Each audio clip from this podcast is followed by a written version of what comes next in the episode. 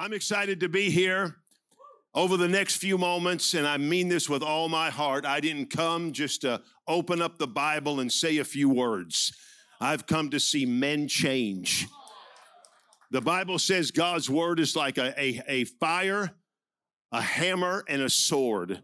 And I want this thing to burn, I want it to break, and I want it to pierce. I want you to be engaged. I want you to listen. I want you to participate, because your ability to receive is based upon your participation. So the higher the participation, the more impartation will come into your life.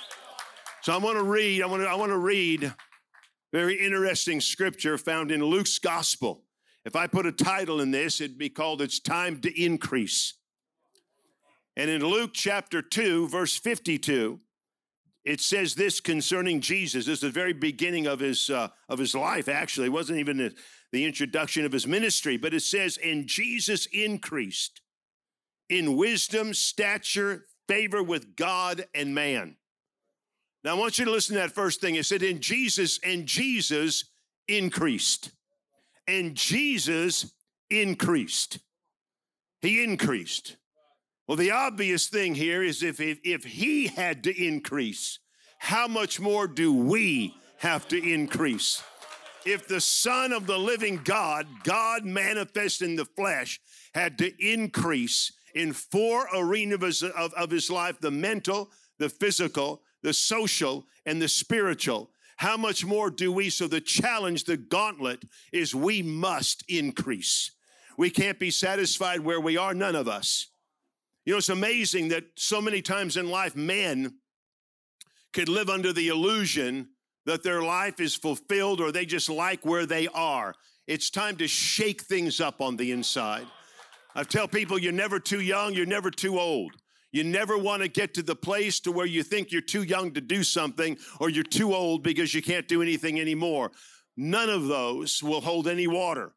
What you want to do is be that individual that stirs up what's on the inside of you. Don't go to the, if you die wealthy, you die a martyr to your own cause. And I don't mean wealthy financially, I mean with the wealth locked up on the inside of you. You got to give this away. So we need to increase in four arenas. And I want to go through these. The first one is the mental. This is the hinge that affects all the rest of them. Several years ago, there was an experiment done in Las Vegas for gamblers. And I don't mean a professional gambler, I just mean people that gamble. And they did MRIs on people's brain. And they discovered that when the stakes got high, the brain would shift and it would move out of imagination, which is the future, and it would move into a memory of a negative past. And that's where the phrase came from, I'd rather be safe than sorry. And they begin to track this. It just doesn't happen to people that begin to gamble, but what they discovered was when the pressure comes on, when the odds are against you, when there's an opposition, there's a tendency in the human mind to move itself backwards. It triggers a negative memory, and the person will go back to that memory and they'll stay there. That's one of the reasons why in Ephesians chapter 3 and verse 20 is a fascinating scripture. Chapter 3 verse 20 says that God is able to do exceedingly and abundantly above all we can ask or imagine, according to the power that's at work within us. When there's a demand, see, the only way to make a demand on what's in us is through what we say and what we imagine. Otherwise, what's within us becomes stale. It stalemates. It won't come out. A car inside of the garage needs no fuel.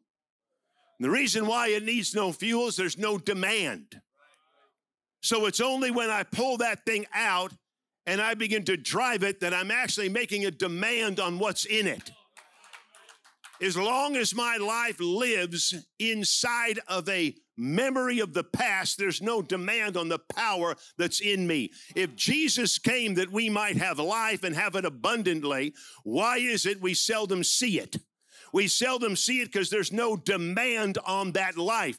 Life will only come to fruition to the degree of the demand that I choose to place upon that life. You can have somebody that has a lot of life flowing through them because there's a demand that they're being made. And then somebody else is making little demand on that life. I want us to, I was thinking about this. About a year and a half ago, we developed what we call the 412 Leadership School based on Ephesians 4:12, equip the saints to do the work of the ministry. It's a whole video leadership school. And we developed it for the nations. And then it just kind of sat there. And I got aggravated. It's good to get aggravated. It's good for men to get mad. And all of a sudden, I just started making a demand on that thing. And before long, we were airing 3 times a week in the nation of Iran, Turkmenistan, Afghanistan, subtitled and dubbed in the Farsi language with an audience of 6 million people, and one of the most pivotal places on the planet right now, because if you can change Iran, you can change the complexity of the Middle East, because they're the #1 sponsor of terrorism in the world, and they're the #1 enemy of Israel in the world.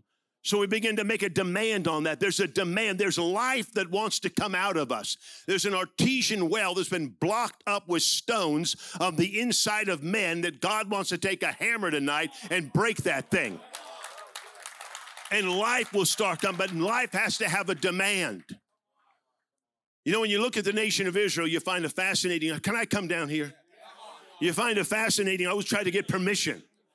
I always get permission. I hit people. I never hit a woman. I just hit men. Years ago, I was at Christ for the Nations Bible College, and I started slamming these young guys. They put books inside their chest. And they held up signs one time, said, I hit like a woman. One of the professors came up to me afterwards, and he said, can I talk to you? I thought I was in trouble. He said, this is the greatest thing I've ever seen in my life.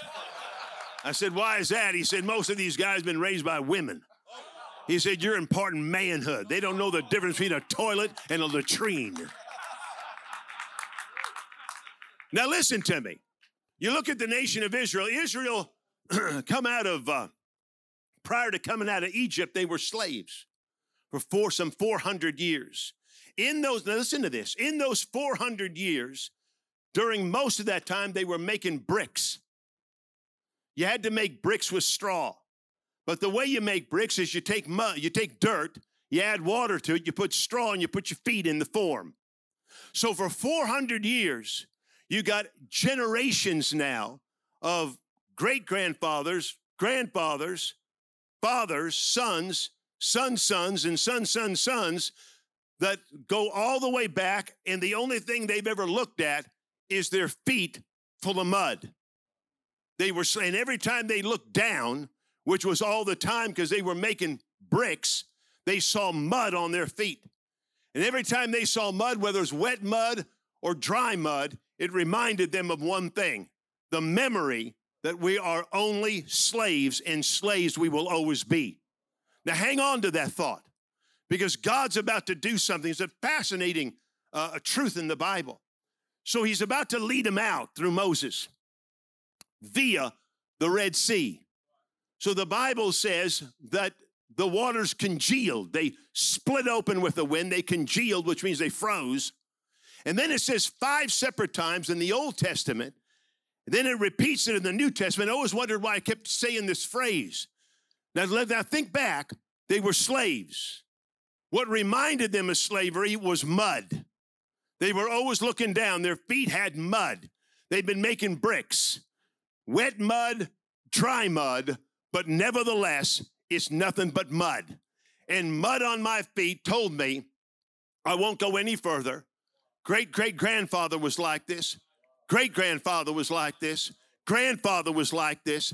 Dad was like this. I'm the son. My son's going to be like this. My son's son is going to be like this. That's all we ever will be. So God had to break the negative memory in their life. And so it's an amazing truth, because the Bible says and repeats it 5 times, as they begin to cross and go through the Red Sea, it says, and they, watch this, are you listening to me? And they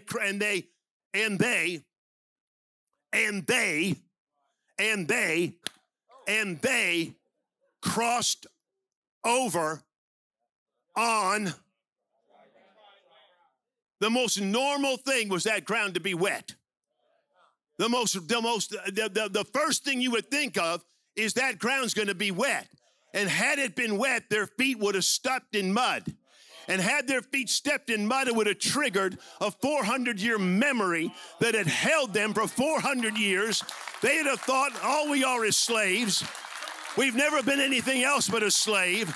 We'll always be a slave. So God had to get the memory out and get the imagination in. And when their feet hit dry ground for the first time in 400 years, when they looked down, there was no mud. When they looked at their feet, they were clean. There was an imagination that got triggered that brought them through. God wants to trigger a positive, powerful imagination in your life. Greatest thing you have. Trigger that imagination. Until you and I begin to spend time listen to me, it's not just once, it's not just a service here, it's every day. When you're in your car, turn on your imagination. When you're driving, turn on your imagination. Don't see yourself where you are, see yourself where you can be. Don't see the past, don't see the memory, don't see yourself as whoever built something around or told you something or labeled you, but spend time. Listen, spend time every day. And I'll tell you what's going to happen. You spend time. You're by yourself 10 minutes, 15 minutes, and turn that imagination on through prayer. Picture your future. See that business exploding. See that marriage great. See that family living for God. See the future. See yourself doing what only you can do. Tap that unique gift that's on the inside of you and push the thing further than what you've ever pushed it before. See that thing, and what happens is the more vividly you see it, something will stir up. That's what faith has. Something will stir up on the inside until what you see you can actually feel, and when you can see it and begin to feel it, you'll sense something coming out of your mouth. It'll be words of the future. It'll be a creativity of the future, and it's at that moment that you begin to bring that future into a reality. But don't stop one time. Don't do it. Don't think one day and it's going to all turn around. Do it every day. Discipline yourself as men. See your future. You are His workmanship. You are created in Christ Jesus. You are prepared unto every good work. See the greatest marriage you've ever had. See your children serving God. See yourself flourishing. See the creativity that God's put in you coming out. See a future. See it. Live out of your imagination. Don't live out of a memory. When something negative comes, your mind will try to trigger that memory of the past. Stop it and move into imagination, because God is able to do exceedingly and abundantly above all we can ask or imagine, and that releases or causes the power that's in me to rise up. It'll never come any other way. You got to trigger, you got to activate the imagination that God gave you. Every great man or woman of God in the Bible, God activated their imagination. He activated an Abraham's imagination. The stars of the sky, the sands of the sea. He was activating imagination. Anything, I look back on my life, anything we've ever done, we started with our imagination. We saw it and saw it and saw it and saw it and saw it. The more you see it, things will happen. People will be drawn into your life. Situations will come. Expect the unexpected. Don't expect the expected. Expect the unexpected. The Bible is filled with the unexpected. And keep seeing it. Wake up every day. And the moment you wake up, begin to announce, this is the day that God made. I'm going to rejoice great things are going to happen. I'm not sure what all it's going to be, but great things are going to happen. I'm not living out of a past memory. I'm living out of a future imagination. I see myself doing things. I see myself accomplishing, and do it and do it. And I promise you, this is going to be one of the greatest years you've ever had. You're going to see things happen. Something's going to open up. Second thing, second thing, second thing. Now, this is the trigger. To me, this is the hinge. Because if you never get this first one, the rest of them don't fall in line. But the second one, and this is this, and they have to work together. But unless I'm seeing things, then nothing else is going to work. Unless I'm pushing my imagination out there, seeing myself the way God sees me, seeing my future, and don't limit your. You know, it's it amazes me. You listen to some people's prayer; they dumb prayers down. Well, Lord, I'm not asking for much. Thinking that God will stand back and say, well, they're not asking for a lot. I mean, look how humble. That's stupidity. Jesus never complimented small faith. He complimented big faith. Faith that took him and said, I've never found such great a faith. No, not. Don't, you know, there's no compliment in dumbing something down in your life and trying to make it somehow compatible to this little God, this little dashboard Jesus that you got in your head. Make the thing big. God's a big God. He loves big faith. He loves big prayers. He loves big believing. He loves big dreams. He loves to do the impossible. He's the God of the unexpected. Then you got to do something physically. Jesus increased, and he increased his stature physically. I love the story. Maybe I've told it before. If I have, act like you haven't heard it. That helps me. You know, I've often said we've had a lot of presidents. We've had some great ones. We've had some fair ones. We've had some not so good ones. But one of my favorites was always Teddy Roosevelt. Man, I like that guy. He was a man's man. He turned the White House. He played football with his boys inside the White House. The guy they used to shoot lions, went big game hunting. In fact, he got lost one time on the Amazon River. They thought he was dead.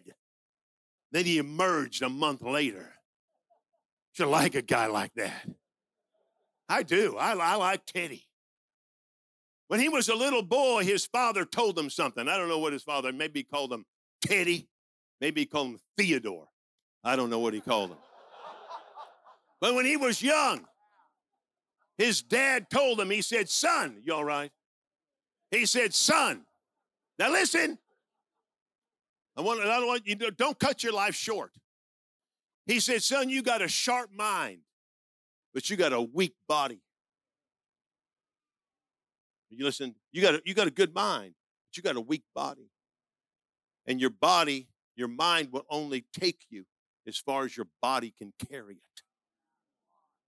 Now, young Teddy Roosevelt took that to heart. He became a weightlifter, boxer, football player, wrestler. And he said in his own words, I beat my body into submission. I love that talk. He built a gym inside of his bedroom and just worked out all the time. Fast forward, two-term president. They didn't have terms back then. He was running for a third term under the Bull Moose Party. 1812, October the 24th. He's getting ready to go on a platform, stand up behind a lectern, and address all these people 2 weeks before the general election. He's walking through a crowd when a lone gunman stood up and shot him point blank in the chest. He fell to the ground. His detail of men surrounded him, said, Mr. President, you've just been shot. He said, I know. Get me up on the platform. That's a true story. He gets up there and he leans on it, then reaches into his pocket and pulls out a blood-soaked speech. And he leaned into the mic and he said, I've just been shot. But it takes more than a bullet to kill a bull moose. Don't you like that? I like that, man. I love that. I could hear that all day long. It takes more than a bullet to kill a bull moose. And he started talking. 90 minutes later, as his voice got louder and louder, he turned to his men and he said, "Now you can take me to the hospital." They took him. They opened him up. And to the surprise of the doctors, when the bullet, because of his avid belief in working out, he had built such bone density. Are you listening? Bone density. You can't even hurt you. Bone density. You don't want weak bones. You don't put any strain against your body. You're going to have weak bones, a weak skeletal, and a weak core someday. Because he did something and wouldn't stop, he had built such bone density, when the bullet went in, it ricocheted off of his fourth rib. Ricocheted. And they said, listen to this, I love this. It's true, I'm quoting it. I ain't making this up. They said it lodged itself in his massive pectoral.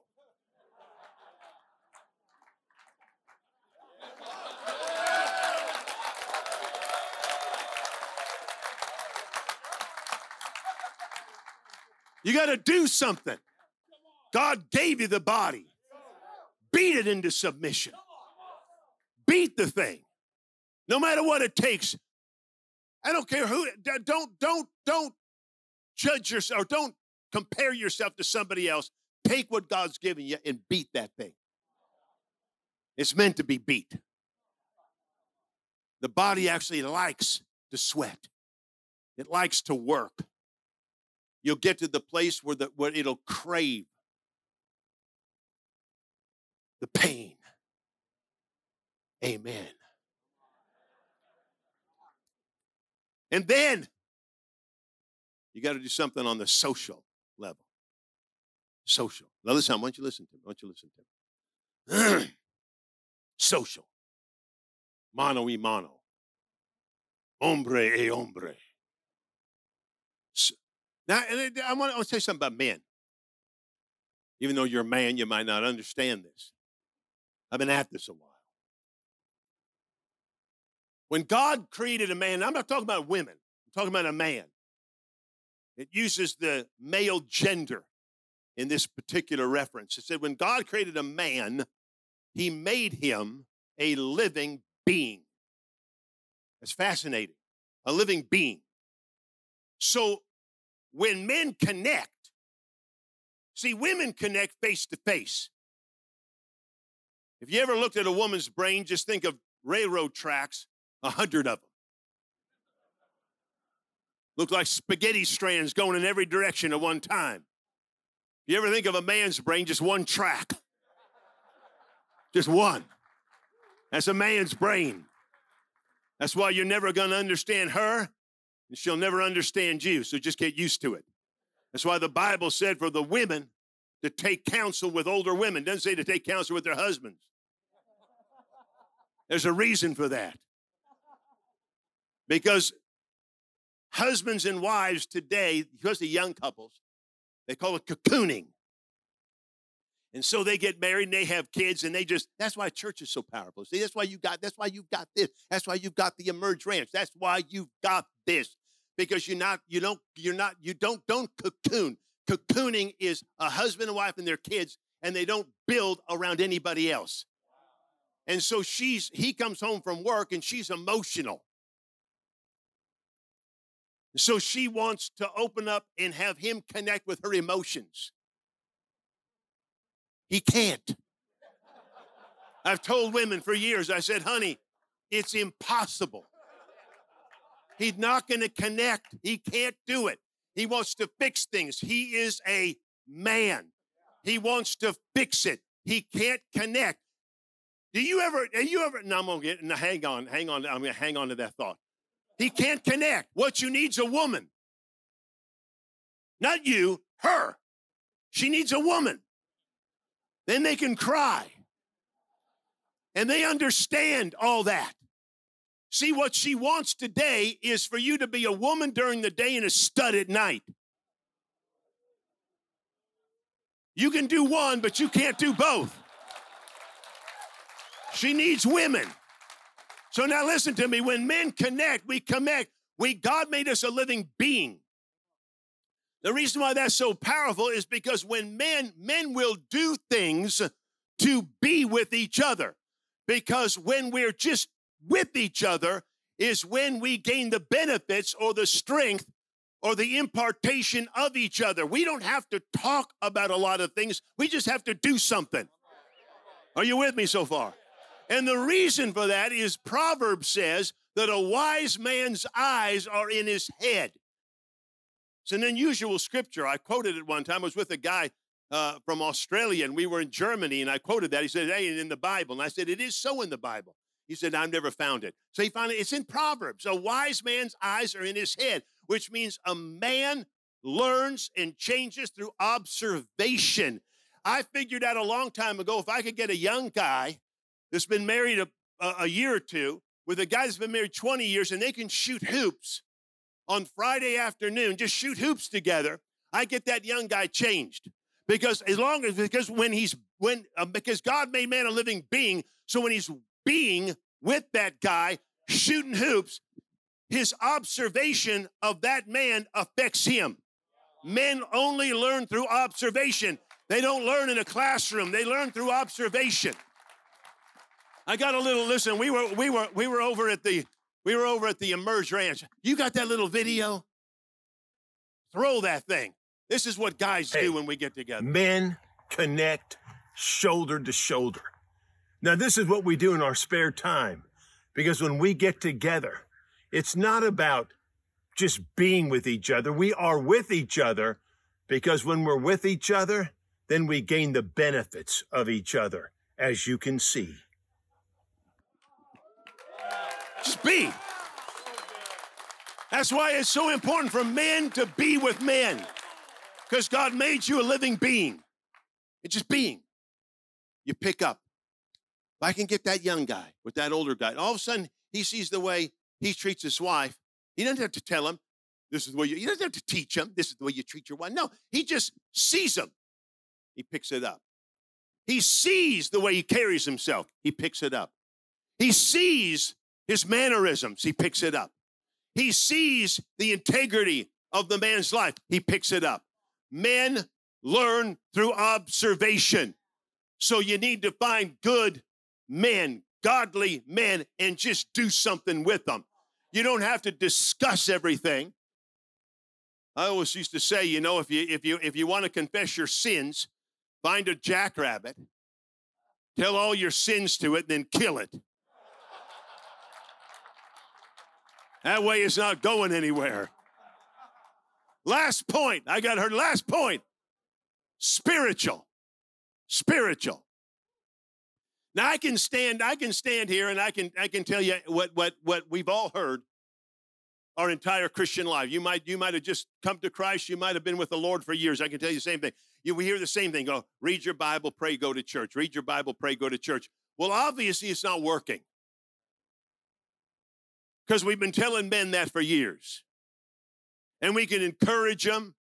We can go out on a limb, we can try to do everything we can and make it palatable to read their Bible and pray and so on and so forth. They still don't do it. And I'll tell you why.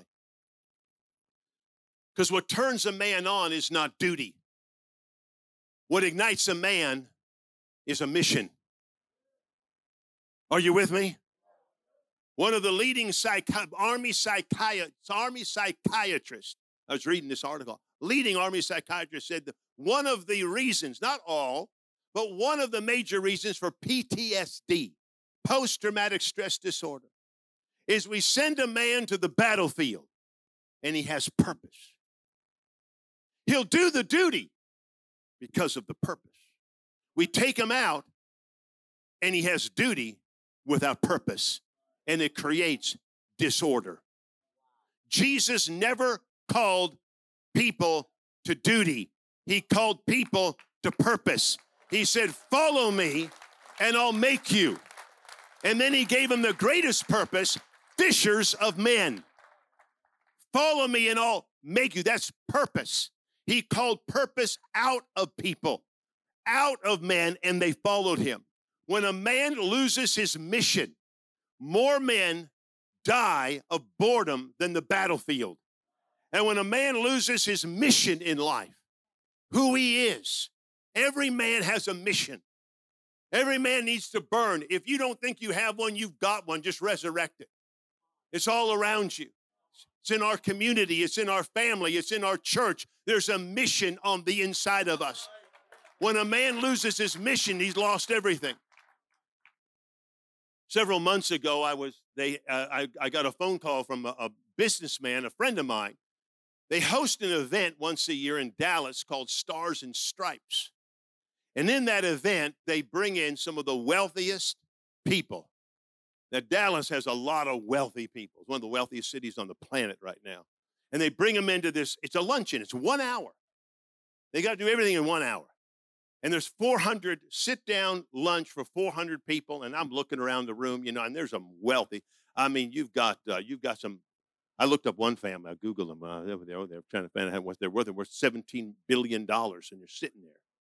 You got wealthy people, and they want their money, and they know that. They don't, but that's why they're there. And so they'd asked me to say the prayer. But the guy, and I was excited just to be there. And I was at the table with a bunch of SEALs. SEAL Team 6, SEAL Team 7. I was with all these guys. I didn't even know who they were until I found out who they were. But what I'll tell you what got me excited, Jeff, the speaker. The speaker's name was First Sergeant Matt Eversman. First Sergeant Matt Eversman is the guy that they made the movie about, Black Hawk Down. That movie was done in 2003. The event happened in 1993. So he begins to, he's a Christian, loves God. He begins to relate. I'm glued to this thing because here's a guy on a mission. So when he gets the call to go to Somalia, he was, well, let me fast forward and then I'll back up so you can capture this. So what happened was he's out there. He's an Army Ranger. And he's got 15 guys underneath him. They come down the rope out of the helicopters. They hit Somalian soil. The first guy that went down, he's hit right away. Bam. Matt comes down, and they go into an instant gun battle. We end up with 150 of our guys against 10,000 Somalian rebels. It was an 18-hour gun battle. We held them all 18 hours, 150 against 10,000. We had about 70 of our guys were killed before they finally could get in there and rescue the remaining ones. But here's what I got to read the scripture to you. Here's what got me excited. He said, prior, when he gets the orders to go, he's walking through one of the Army barracks, and he said, I have never seen this in an Army barrack, but I'm walking through and etched on a wall in wood is Isaiah. And that guy got excited. I got excited. You want to know what it says? Huh?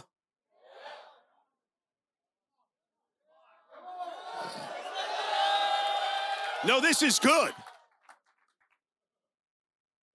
Do you want to know what it says? I believe that. I'm going to tell you. First Sergeant Matt Eversman, Army Ranger, 150 of our guys against 10,000 Somalian rebels, 18-hour gun battle. But prior to that, he's walking through one of the barracks, etched in wood, mounted on a wall. He sees Isaiah.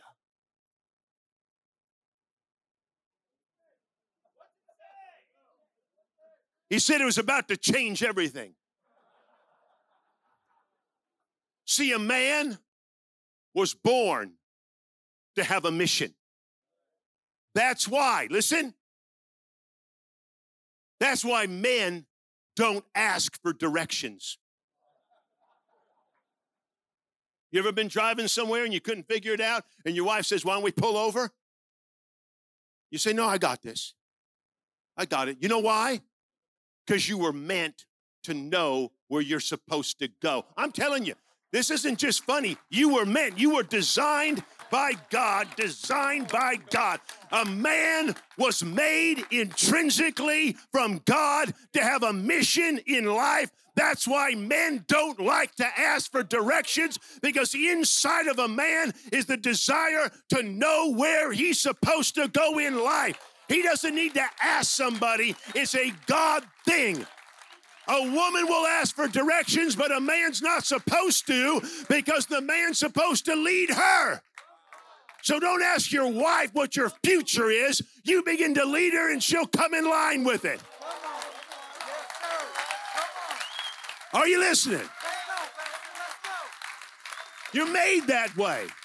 The DNA of having a mission in life is inside of you. First Sergeant Matt Eversman dropped out of a helicopter, Black Hawk Down. 150 of our guys, 10,000, you've heard this before, Somalian rebels, 18-hour gun battle. But prior, he's walking through the barracks, and he sees etched in wood on the wall a scripture from the book of Isaiah. Are you ready? I don't want you to forget this moment. I found out a long time ago. You know, I found out a long time ago that preaching is like eating. And no woman wants to cook food for people that aren't hungry. When she's cooking it, and the smell permeates the room, and ignites the saliva glands. And you say, is it ready? And she says, almost. 10 more minutes go by. You can't take it. You're drooling. And you say, is it ready? And she says, almost. When it comes, you will devour. Because when you're hungry, anything tastes good. That's true. So I wait till people get hungry. I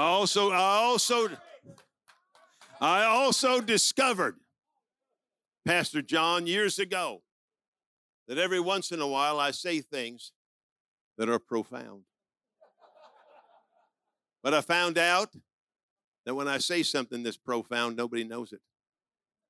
So I decided to tell people in advance that what I'm about to say is profound. So when I say it, they'll say,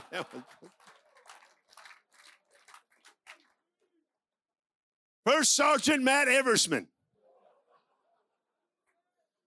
coming down that rope out of a Black Hawk helicopter, hits the ground on Somalian soil. A gun battle ignited, 150 of our guys against 10,000. But prior to that, he's walking through an army barracks, etched in wood,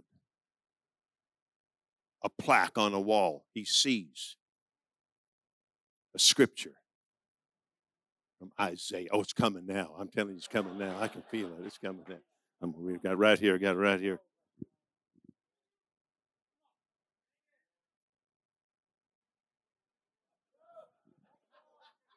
Isaiah, listen to it. Are you ready? Because this scripture is not just for Matt Eversman.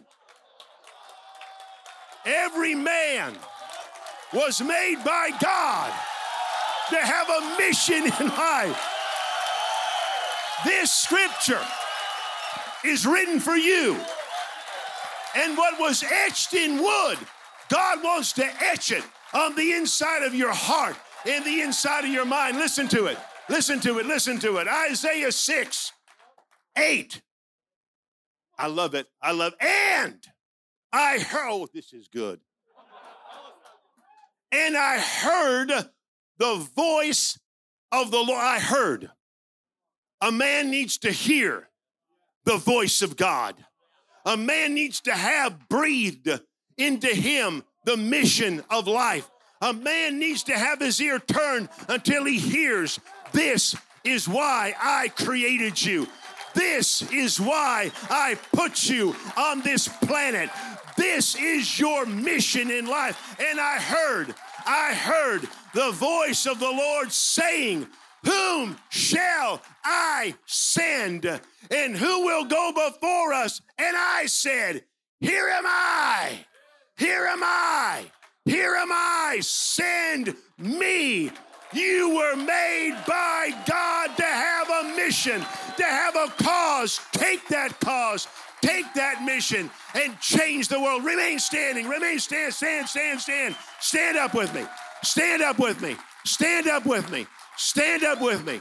Stand up with me. We've got too many men today sitting in churches. Not you. My God, this, I don't know if you recognize it or not. I've been doing this for 43 years. I don't know if you understand or not, but what you got right here is not normal. In churches, in the Western world, this is unusual. This is what God wants. To see men of this caliber, of this intensity, to have men that you can hang with, that you can be with. And when you're with guys like this, what's in them comes on the inside of you. Because men don't learn. Men learn through observation. Being is what changes a man. So we'll do to be.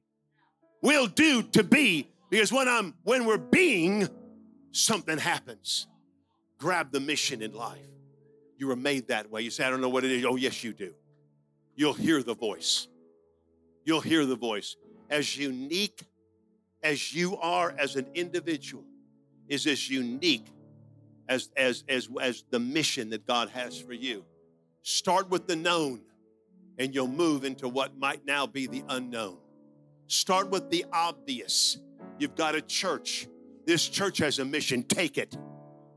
You got a family. Take that as a mission. You got men that depend on you. Take that as your mission. Always, for the will of God, is start with the obvious. Start where you are, and it'll unravel to where eventually the uniqueness of where God wants you to be. But if you sit back and you wait for the uniqueness to come, it'll never come. The only thing you're going to get from sitting, the Bible said if you sit, you die. So if you sit, you're going to die. So never sit. Speaking to move, just do the obvious. You're in a unique church that's got a tremendous vision for men. Take it. Whatever you need to do, take it. I don't care if you're carrying logs. I don't care if you're cutting down trees. I don't care if you're pulling out stumps. I don't care if you're clearing ground. Everything you do, there's a man that's going to stand on that soil someday. There's a man whose life's going to be changed that day. There's a miracle that's going to happen because of that. Just do it, do it, do it. Start with the obvious. Roll up your sleeves, flex your muscles, and go out and say, I am a man on a mission, and I'm hooking up to the mission that God gave our church, that God gave my family, that God gave my children, and I'm going to champion every morning when you wake up. Wake up with a mission. Wake up with purpose beating on the inside of you. You can't die if you got a purpose in your life. Your life can't get cut short if you got a purpose in your life. But take the purpose out of a man and he'll die every time. The Germans invented retirement, and retirement was meant to be a punishment to kill a man. Because the moment I take work, the moment I take purpose, the moment I take the mission out of a man's life, you might as well dig him a grave.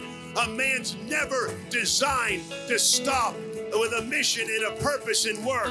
Just keep going forward. Amen. Amen. Are you ready? Are you ready? Are you ready?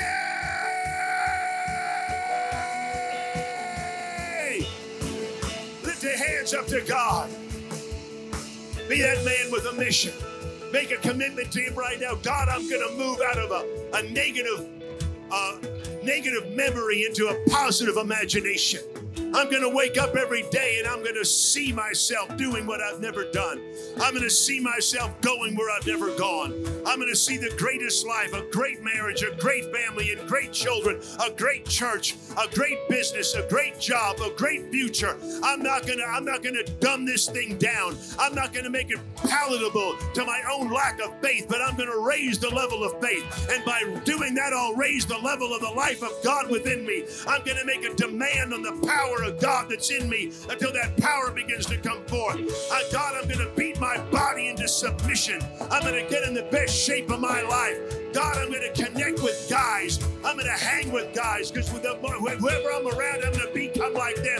And I'm going to be a man with a mission. I'm going to hear from God and go forward in my life. God, we're going to do it. We're not going to stop. We're not going to give up. We're not going to lay down. We've got something bigger that we're living for, bigger that we're going for. We are men filled with the passion and the purposes of Almighty God. Men on a journey, men on a mission. Amen.